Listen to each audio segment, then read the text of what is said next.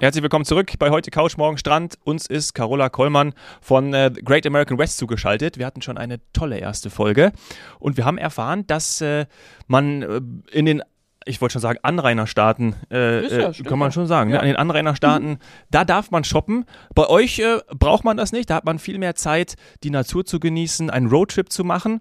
Äh, wenn man bei euch nicht shoppen kann, was macht man äh, bei euch sonst? Das wäre jetzt ja so der Einstiegsfrage. Und wer? Äh, und vor allem natürlich die Zielgruppe, ja, also die absoluten Shopping-Verrückten, äh, die brauchen nicht zu euch kommen, ne? sagen wir es mal so, oder die dürfen auch zu euch kommen, so können wir es auch Die dürfen natürlich, die ja, dürfen ja, auch gerne natürlich. kommen. Ähm, die, die können auch in den Städten, natürlich gibt's auch den typischen Walmart und äh, da ja, gibt's natürlich auch ein paar Geschäfte und da kann man auch in die Mall gehen, aber es ist halt nicht so ein Hype wie jetzt in den anderen Staaten, wo es dann eben irgendwelche Outlet-Malls gibt oder so. Das ist bei uns eben weniger der Fall. Bei uns aber sind alle gut Farmers aufgehoben. Market, oder? Habt ihr ja, Farmers Market lokale Produkte kaufen kann. Alle, die natürlich so ein bisschen auch auf handgemachte Sachen stehen. Also wir haben sehr viele auch kleine Boutiquen, ähm, wo eben dann auch handwerklich äh, was verkauft wird, was mhm. die Leute vor Ort eben auch fertigen und natürlich auch so ein bisschen die besonderen Sachen. Aber ähm, ich würde sagen, bei uns sind äh, schon auch natürlich alle willkommen, aber ich glaube, prädestiniert ist unsere Region eher für Leute, die die USA schon ein bisschen kennen ähm, die eben vielleicht schon ne, so die üblichen Verdächtigen abgegrast haben und jetzt ein bisschen, äh, bisschen tiefer äh, graben wollen. Ähm, Outdoor-Liebhaber und Naturfans sind bei uns natürlich absolut bestens mhm. aufgehoben. Ähm, Familien würde ich sagen auch. Ähm, mhm. Also das ist immer so ein Klischee. Ähm, aber klar, äh, egal ob es jetzt interaktive Museen sind oder ganz viel Tiere gucken, wo wir gleich noch drauf kommen. Und diese Lagerfeuerromantik, die gibt's bei uns auch. Und gerade für Familien mit Kindern ist das natürlich ein Traum. Ähm, aber auch Leute, die eben Pferdlieberhaber sind oder gerne mal auf einer Ranch äh, bleiben und auch Leute, die sich für Geschichte interessieren, ähm, für amerikanische Geschichte mhm. und natürlich auch für die Geschichte der Ureinwohner.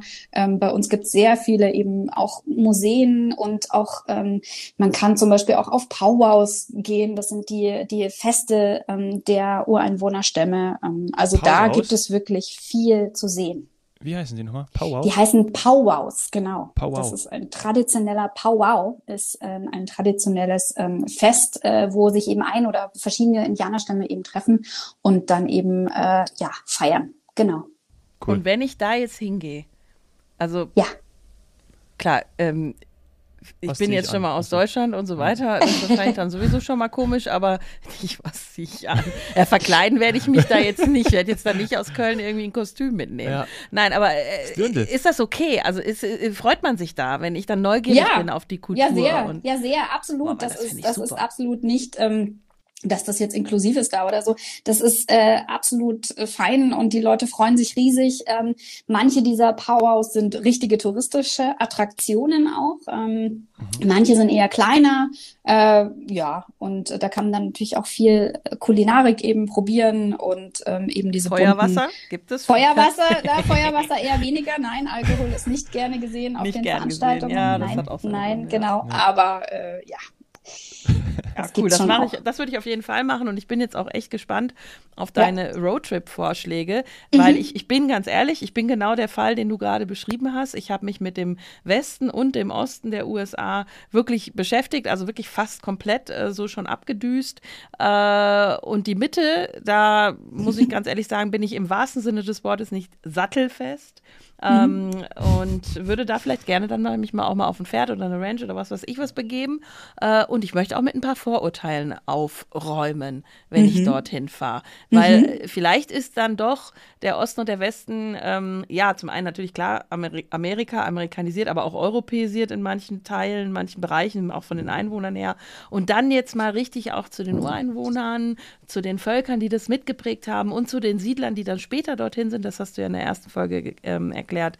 Äh, mhm. Da sehe ich mich als nächstes. Jetzt bin ich gespannt, mhm. welcher Roadtrip am besten. Wo startet die Sani? Schön. also, es gibt ganz viele verschiedene Möglichkeiten. Ich würde mal sagen, ein super Einstiegsprogramm ähm, ist zum Beispiel jetzt mal eine Reise ab bis Minneapolis, wo man äh, in Minneapolis, St. Paul, Bloomington eben anfängt und dann ungefähr vier Stunden Richtung North Dakota hochfährt. Die erste Stadt wäre dann zum Beispiel Fargo. Auch äh, man kennt vielleicht den Film, Natürlich. aber äh, ja. das war im Winter. Im Sommer ist diese Stadt wirklich sehr cool mit ganz vielen Art Deco-Gebäuden und tollen Wandgemälden, kleinen Shops und Restaurants, ähm, tollen Museen. Also da sollte man wirklich mindestens ein, zwei Nächte bleiben. Und dann fährt man praktisch durch diese riesige Prärie einmal quer durch Norddakota durch. Also das alleine ist schon eine Erfahrung und ähm, ist dann im Theodore Roosevelt National Park, dem einzigen Theodore äh, Park, der nach einer Person benannt ist, nämlich mhm. nach dem äh, Theodore Roosevelt, nach dem Präsidenten. Mhm.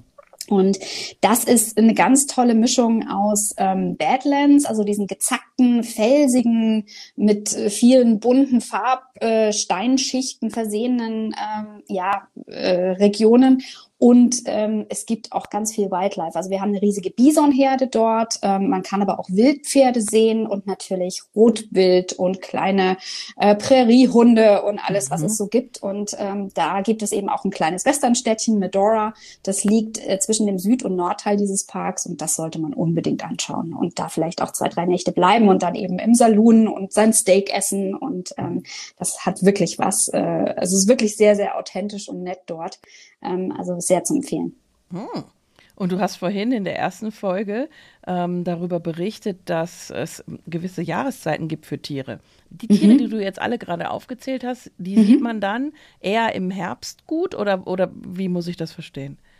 Also im Herbst bereiten sich die Tiere sozusagen auf den Winter vor. Das heißt, ähm, sie buhlen auch um die Weibchen. Und mhm. äh, gerade im, im Herbst würde ich sagen, äh, speziell in den Nationalparks und speziell auch im, im Yellowstone zum Beispiel, in Wyoming, ähm, da hört man die Tiere dann fast mehr, als man, also man sieht sie natürlich auch, aber man hört sie, weil die ganz große, diese Brumpfschreie, ja. ne, die sind da, die hallen dann wirklich das durch wir jetzt die nicht Nacht. Nach, und, auch nicht, wenn wir nein. Audioformat nee, dafür müssen wir Nein, genau. Ja. Aber das ist eine ganz tolle Erfahrung und ich würde sagen, im Frühjahr ist es so schön, weil da sieht man eben die Jungtiere. Also gerade jetzt Ende Mai, Juni, da sieht man dann ähm, die kleinen Red Dogs heißen heißen die rote Hunde, das sind die kleinen Bison-Babys, ähm, die eben noch so ein bisschen so eine rötliche Farbe haben und die dann über ihre ja, äh, Beinchen stolpern und das ist ja. auch ganz toll mit anzusehen. Ja. Ein Bison-Baby. Hast du schon mal ein Bison-Baby gesehen, Sani? Ich glaube, nee. Also ich habe auch noch nie einen Bison gesehen. Also, also jetzt, auf dem Bild schon äh, habe ich einen Bison schon ja, mal gesehen, aber, aber ich habe auf dem Bild in, noch keinen. Eben, ich war ja noch nicht in der Prärie, also deswegen nee, weder genau. noch. Ähm, Finde ich aber eben total interessant. Ähm, äh, wie lange brauche ich für diese Tour, beziehungsweise bin ich schon durch? Nee, ne? Geht noch nee, weiter. wir sind jetzt gerade mal bei der Hälfte. Wir fahren ja. praktisch dann von dem Norden, Norddakota fahren wir runter in die Black Hills. Das ist die klassische Region, ähm, die wirklich auch jeder sozusagen am Anfang vielleicht als Tipp äh, besuchen sollte auf einer Reise. Ähm, und zwar gibt es eben dort die vier Präsidentengesichter, Mount Rushmore, das große Pendant dazu, der Crazy Horse ähm, Sioux-Häuptling, der als riesige Steinfigur da in den Fels gehauen wird. Ähm, und es gibt tolle äh, ja, Natur, zum Beispiel eben auch im Custer State Park, wo es auch eine große Bisonherde gibt, aber auch so gezackte Felsen mit äh, tollen Straßen dazwischen, Scenic Byways. Und auch der Badlands Nationalpark findet sich dort. Ähm, das ist sozusagen der, der große Bruder vom Theodore Roosevelt Nationalpark, eben wo diese wunderbaren Steinformationen äh, in ja, Sonnenauf- und Sonnenuntergang leuchten. Und man von dort aus fährt man dann einfach quer rüber über den Missouri River nach Sioux Falls, verbringt dort noch ein, zwei Tage und fährt dann eben von dort aus weiter nach Minneapolis wieder zurück. Ich denke mal, das ist ungefähr in 14 Tagen machbar.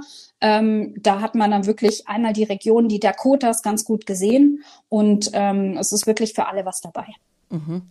Also hört sich für mich wirklich nach einem guten Trip an, um das jetzt mal als erstes äh, zu erkunden. Ich wüsste dann aber, also ich müsste, glaube ich, auch noch mal einen Mini-Sprachkurs jetzt bei dir machen, äh, damit ich nicht äh, mich da völlig daneben benehme. Denn äh, du hast gerade Sioux Falls gesagt und ich habe es jetzt äh, geschrieben vor mir. Und ich hätte jetzt äh, auch aufgrund der, weiß ich nicht, vielleicht Prägung aus dem Fernsehen oder wo auch immer, ich hätte Sioux oder Sioux mhm. oder so mhm. gesagt. Aber es ja. wird yeah. Sioux, einfach Sioux, wie yeah. französisch äh, unten oder genau. so Genau, und das hat auch wieder einen geschichtlichen Hintergrund. Also viele, auch Boise, Idaho zum Beispiel, Bois ist geschrieben, viele, äh, die Region früher wurde ja als, erstmals von französischen Treppern erkundet. Und die haben vielen ähm, ihren Namen gegeben, unter anderem eben auch den Sioux, die eigentlich gar nicht Sioux heißen. Die ah. heißen eigentlich Lakota und Nakota und Dakota. Und Sioux haben, haben die Trapper sie eben genannt. Das äh, wollen sie aber eigentlich gar nicht mehr hören. So. Ja, Verstehe ich ja. total. Also, ja. Dann lassen wir das. Ja, und ganz ehrlich, und Dakota, also ich finde, das ist ein wunderschöner, wunderschöner Mädchenname. Das möchte ich hier an der Stelle erwähnt haben. Gibt es auch einen ganz tollen Song, also übrigens ja. äh, der Lieblingssong für mich genau. für immer und ewig. Ähm, mhm. Aber gut, das dazu, den höre ich dann immer im Mietwagen. Ne? Das ist dein Tipp. Ja, Mietwagen oder Camper. Ich würde mhm. jetzt für die Tour vielleicht eher den Mietwagen nehmen, gerade eben wegen den Städten, eben wegen mhm. Fargo, Rapid City in den Black Hills und auch Sioux Falls und Minneapolis, St. Paul zu erkunden. Ähm, man kann das natürlich auch mit dem Camper machen. Das ist eher eine Typsache. Es gibt bei uns auch wahnsinnig schöne Campingplätze, eben weil wir nicht nur in den Nationalparks Campingplätze haben, sondern auch in den State Parks. Also ganz viele State Parks sind auch in der Region. Die sind eben nicht vom äh, Land gemanagt, sondern von den einzelnen Staaten, sind aber auch ähm, richtige Naturschutzgebiete mit allem drum und dran. Man muss auch manchmal Eintritt zahlen ähm, oder meistens, aber der ist meistens günstiger als für die Nationalparks. Aber auch dort kommt man mit dem Camper ganz gut eigentlich unter. Ähm, diese Tour persönlich würde ich jetzt aber eher mit dem Mietwagen machen. Ja, okay. ja finde ich total verständlich. Also wer das schon mal gemacht hat, ist es einfach, wenn man ein Städtchen einbauen will, ähm, macht es einfach mehr Spaß, äh, mehr Spaß mit dem Mietwagen. Man kann mhm. überall schnell vorfahren und muss nicht irgendwie rumrangieren mit einem größeren Fahrzeug, außer jemand äh, fährt das schon irgendwie äh, blind, wie sagt ja. man, blindlings. Ja. Blind. ja. ja. Wie die Westentasche. Ja. Passt ja auch gut. Ja, cooler erster Roadtrip. Ja, sind wir jetzt in Minneapolis gestartet. Wer aufgepasst hat, der weiß, dass wir jetzt noch von Denver oder Salt Lake City äh, loslegen könnten. Das heißt, von mhm. dort startet dann auch ein Roadtrip, beziehungsweise das hast du auch im Gepäck. Das wäre jetzt sozusagen mal die Expertenroute, ähm, mhm. die ungefähr, wo man schon ein bisschen länger braucht. Also da würde ich jetzt schon sagen drei Wochen und da kann man entweder von ah, Denver ja. aus bis nach Salt Lake City runter oder eben Denver, Denver. Oder man mhm. kann es vielleicht sogar One-Way machen Richtung Seattle hoch. Ähm, ist auch immer eine, ähm, eine Möglichkeit. Aber ich würde sagen, also von Denver aus starten wir jetzt mal in Norden, Richtung Norden. Das ist dann eben in Wyoming. Ähm, da geht es zum Beispiel erstmal in die äh, Hauptstadt nach Cheyenne, wo im Sommer das größte Rodeo Rodeo unter Freilufthimmel stattfindet, der Welt übrigens, ähm, aber auch sonst ein ganz süßes Städtchen. Ähm, und es geht weiter nach Casper und Cody, äh, vielleicht sogar über Sheridan. Ähm, das sind alles Städte, die hat der berühmte Buffalo Bill gegründet. Das sagt äh. euch vielleicht auch was, ja. oder? Klar. Ja. Und Geile auch genau. die Städtchen, also äh, diese Städtchen, mir was. Ja. Sheridan und Cody ähm, und auch Buffalo, genau, die hat der gegründet. Ähm, das war ein richtiger Tausendsasser. Und das sind natürlich noch wirklich äh, richtig authentische kleine Westernstädtchen ähm, mit ja Saloon und historischen Hotels, aber auch ganz, ganz tollen Museen, egal ob es jetzt um die Siedlerkultur geht oder auch um äh, die Ureinwohner. Also die haben alle wirklich sehr, sehr viel auch an, an interaktiven Museen zu bieten. Und wenn man das dann praktisch da sich so ein bisschen in diesen Städtchen ja aufgehalten hat und die Kultur kennengelernt hat, dann geht's wirklich ab in die Natur. Und da geht's dann in den Yellowstone Nationalpark. Ähm, cool.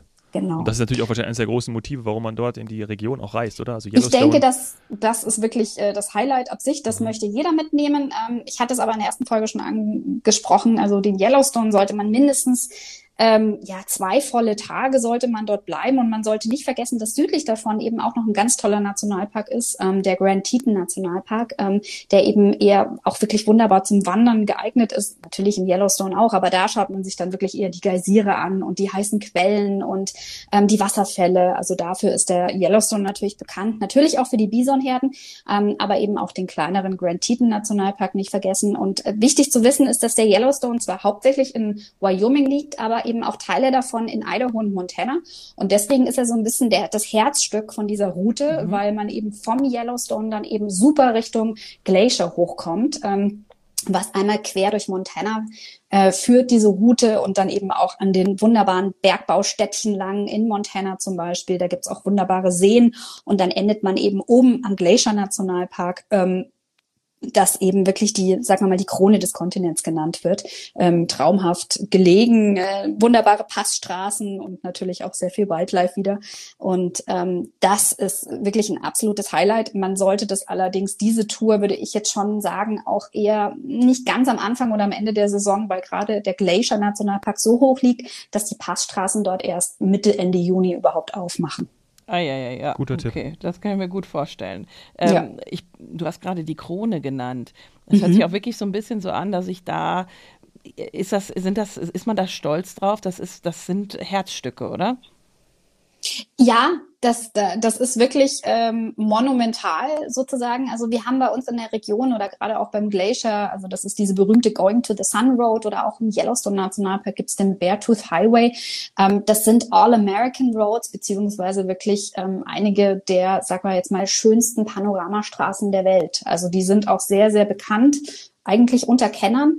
Und mhm. ähm, da ist man schon sehr stolz drauf, dass man das hat. Also gerade auch der Glacier Nationalpark ist ein bisschen so eine Ikone, weil ähm, der Nationalpark grenzüberstreitend ist und auch die Kanadier zum Beispiel, das liegt direkt an der Grenze, auch die Kanadier ein Teil davon. Ähm, in Kanada heißt er dann Waterton Lakes Nationalpark, also gerade auch die Kanadier.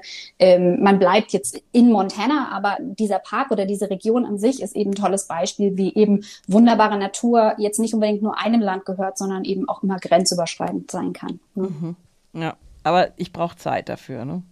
Da braucht man wirklich ein bisschen mehr Zeit, weil wir wollen ja auch wieder runter und äh, da müsste man dann wirklich, äh, würde ich sagen, entweder man biegt dann ab und fährt einmal quer durch Washington State nach Seattle. Wenn man allerdings in den Great American West Staaten bleibt, ähm, würde ich sagen, fährt man eben einmal durch Idaho wieder runter. Mhm. Idaho auch ein ganz toller Staat, ähm, sehr, sehr vielfältig, hatte ich auch in der ersten Folge schon ein bisschen was erklärt dazu. Und in Idaho hat man auch ähm, riesige Waldgebiete, wunderbare Flüsse ähm, und auch Städte, ähm, zum Beispiel eben äh, rund um Boise. Ähm, das ist eine der, der wirklich ja, kulturell spannendsten Städte in der Great American West Region, aber auch dann Richtung Sun Valley in den Bergen. Ähm, ist vielleicht auch einigen bekannt. Ähm, da ist übrigens Hemingway begraben. Der hat dort hier seine letzten Jahre verbracht. Okay. Oh, das will Und, ja was ähm, heißen. Das will was heißen. Der hat sich immer die schönsten Plätze ausgesucht. Ja. Ne? Und die tollsten Drinks. Ja. Äh, das auch, ja.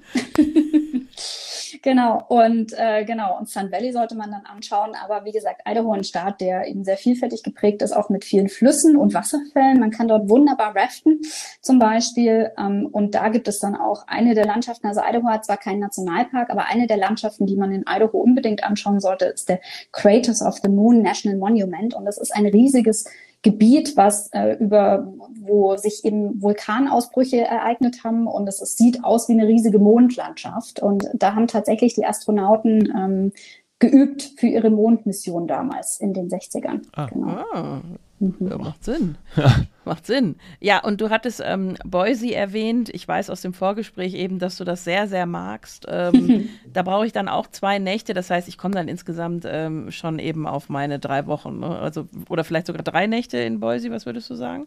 Ich würde sagen zwei bis drei Nächte, je nachdem. Ähm, ich denke, wenn man wirklich auch alles in diese Route macht, ähm, reichen auch zwei Nächte, würde ich sagen, wenn man wirklich ankommt und dann vielleicht abends ein bisschen die Stadt ähm, unsicher macht und dann in Boise Boise am nächsten Tag sich die wichtigsten Highlights anschaut.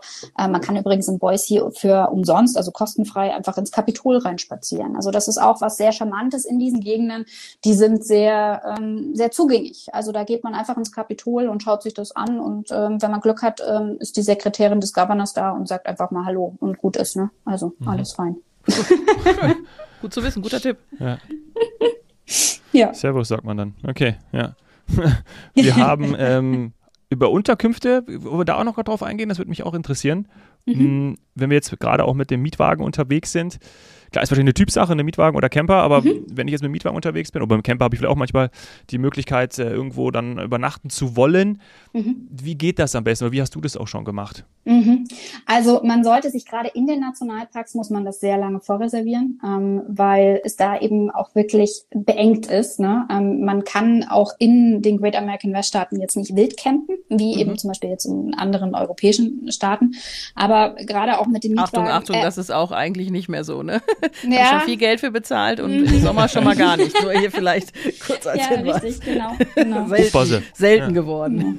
Ja, aber man ist dann natürlich mit, mit, dem, äh, mit dem Camper auch recht frei. Also gerade in den State Parks, wenn man eben auch, wir haben bei uns auf der Website auch eine ganz gute Route, wo man eben äh, eher State Parks anfährt, ähm, da ist der Andrang dann nicht so groß. Da muss man auch nicht überall äh, vorreservieren, sondern findet da auch sein Plätzchen. Aber was man eben generell planen sollte, egal ob jetzt mit dem Mietwagen oder mit dem Camper, ist eben, dass man das dass es sehr viel Fahrerei ist und dass man eher weniger ist mehr. ähm, mhm. sollte man sich eher drauf einlassen und sagen, okay, auch mal vielleicht zwei, drei Tage an einem Ort bleiben und eben eher dann mal rundherum erkunden und eben nicht dieses typische Kilometer fressen. Also den Trip, den ich jetzt beschrieben habe, ähm, mit den drei Staaten, das ist schon wirklich die, die längste Version, die ich machen würde. Ähm, es gibt auch noch, sag mal jetzt mal, die, die Klassiker-Version, die ab Denver sozusagen ähm, Wyoming und Süddakota verbindet und den Yellowstone macht. Das ist wieder eine Tour, die man easy in 14 Tagen machen kann, wo man dann eben mal länger äh, in den Black Hills in Süddakota bleibt und dann rüberfährt von dort Richtung Yellowstone, dann eben dort die länger in Yellowstone bleibt und dann eben wieder nach Denver zurückfährt. Das heißt, da hat man zwei große Punkte, wo man auch mal länger an einem Ort ist. Und ich würde sagen, wenn man das dann macht, ähm, dann lohnt sich auch wirklich äh, mal reinzugucken und zu sagen, okay, ähm, ich mache das jetzt mit dem Camper, ich reserviere mir dort, wo ich eben länger bin, ähm, die Plätze auch schon vor, damit ich mhm. da sicher bin. Und wenn ich halt mal zwischendurch äh, irgendwie dann auf dem auf einem Stopp habe, wo ich eben nichts reserviert habe, ist das auch fein. Dann findet man wahrscheinlich auch ganz guten Platz. Mhm. Aber ich, ich möchte noch mal so als Tipp geben, weil das hat man nicht immer auf dem Schirm, dass man eben in den Nationalparks auch übernachtet, weil man eben sonst ja. so Stress hat, hin und zurückfahren, äh, mhm. hoch runterfahren, ja. äh, kaum Zeit im Park und deswegen die Empfehlung ist, früh planen, ähm, buchen, auch über FDI, das alles organisieren lassen von ja. den Kollegen und dann äh, hat man da die Übernachtung, ob es jetzt für einen Camper ist, ein Stellplatz oder eine Übernachtung in einem, ähm, was ist das, äh, Motel oder was muss ich mir da vorstellen? Auf jeden ja, Fall also da haben, richtig, ähm, da haben wir auch wirklich eine ganz breite Möglichkeitenpalette, also von angefangen von den typischen klassischen Motels und, und Hotels ähm, über historische Häuser, die auch manchmal ganz, ganz schick sein können, äh, mit knarzendem Holzboden und mhm. den, den alten äh, Betten mit den Vorposts da oder auch zum Beispiel ähm, ähm, wirklich Outdoor-Camping und dieses Glamping, was ja im mhm. Kommen ist. Also oh, ja. da gibt's eben diese Under Canvas-Kette, die hat zwei wunderbare Häuser rund um den Yellowstone und auch noch eins in Süddakota äh, mit Blick auf die vier Gesichter der Präsidenten und dann oben noch eins im Glacier Nationalpark. Also das sind diese Glamping-Camps, wo man eben in beheizten, mit so kleinen Öfen beheizten Zelten bleibt, ähm, die allerdings auch sehr luxuriös teilweise ausgestattet sind mit einem richtigen Bett und Fellen und ähm, man zahlt ein bisschen mehr mehr, hat seinen eigenen Bathroom oder man geht eben auf die Gemeinschaftsklos und duschen und das ist auch fein, aber man ist halt wirklich mitten in der Natur und hört eben durch die Zeltplane dann auch die Natur nachts. Das ist wirklich grandios. Cool. Tolle Erfahrung. Die Kojoten oh. hören, hört man dann heulen. Ja, oder im Herbst halt, wenn es äh, ein bisschen abgeht. Oh ja. Dann hört man nicht nur die Brumpfschreie. Ja, ja. Genau. Verstehe. Und natürlich Sternenhimmel. Oder bei äh, dünner Besiedlung, und das hattest du in der ersten Folge angesprochen, dann äh, denke ich immer daran, dass es natürlich nicht diese sogenannte äh, Lichtverschmutzung, die, die Pollution von so viel Licht gibt und dass ich deswegen tollen Sternenhimmel habe.